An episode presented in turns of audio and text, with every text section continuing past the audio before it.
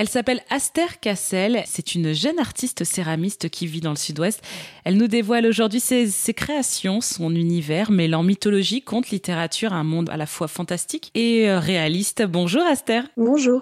Alors, pouvez-vous nous parler de votre processus de création qui est assez particulier? En tout cas, je vous invite à aller voir ses créations sur son site internet euh, qu'on mettra à la fin du reportage. Comment vous choisissez votre matière, les couleurs, l'univers, les formes? Alors moi, je travaille principalement la porcelaine. Donc c'est un peu comme une page blanche, euh, une page d'écriture. Mmh. Euh, je viens euh, faire le volume et après euh, l'illustration.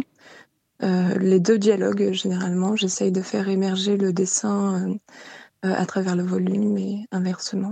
c'est souvent des pièces donc, illustrées, donc il y a un contraste d'un aplat coloré et euh, d'une illustration un peu détaillée de, de chimères, de bestiaires fantastiques. Voilà. Mais quelles sont concrètement vos sources d'inspiration à, à, travers ces créatures, que, ces créations euh, en, en, porcelaine? Euh, bah, Principalement les bestiaires fantastiques, la mythologie, euh, le surréalisme aussi, j'aime beaucoup ce courant. Euh, je travaille par association d'idées, donc euh, le principe des surréalistes.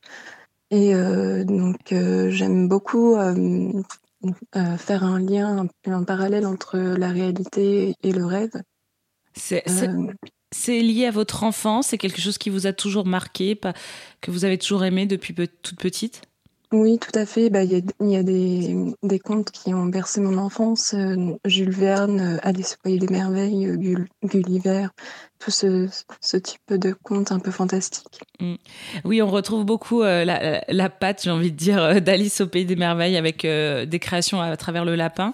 Comment votre travail a-t-il évolué au fil du temps? Comment vous avez réussi à trouver votre, votre style euh, Comment vous avez apporté une, une, votre propre approche? Alors j'ai toujours euh, travaillé euh, en m'inspirant de la nature, euh, des, des, animaux.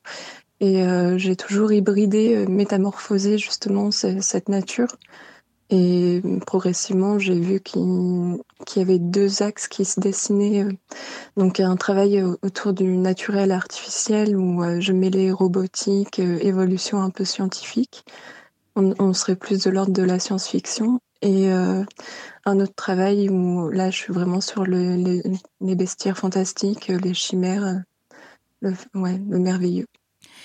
Et alors, dans votre atelier, pour finir, comment vous travaillez à Stercassel Comment ça se passe? Vous avez besoin d'être seul? Vous êtes entouré? Euh, alors on est dans un village où il y a plusieurs artisans, donc je, tra je travaille euh, des fois en collaboration. Là, j'ai euh, mené six mois de, travail avec une amie pour préparer une exposition.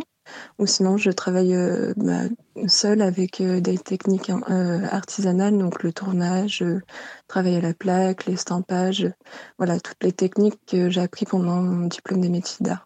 Eh ben, merci beaucoup Esther Cassel. On y reviendra sur votre expo pour le prochain reportage. Je rappelle que vous êtes artiste céramiste et si vous souhaitez découvrir ses créations, ses œuvres ou même aller la visiter, eh bien, je vous invite à aller sur son site internet astercassel avec deux, deux s.com et évidemment, nous, on mettra toutes les informations sur erzen.fr. Merci beaucoup, Esther Cassel. Merci.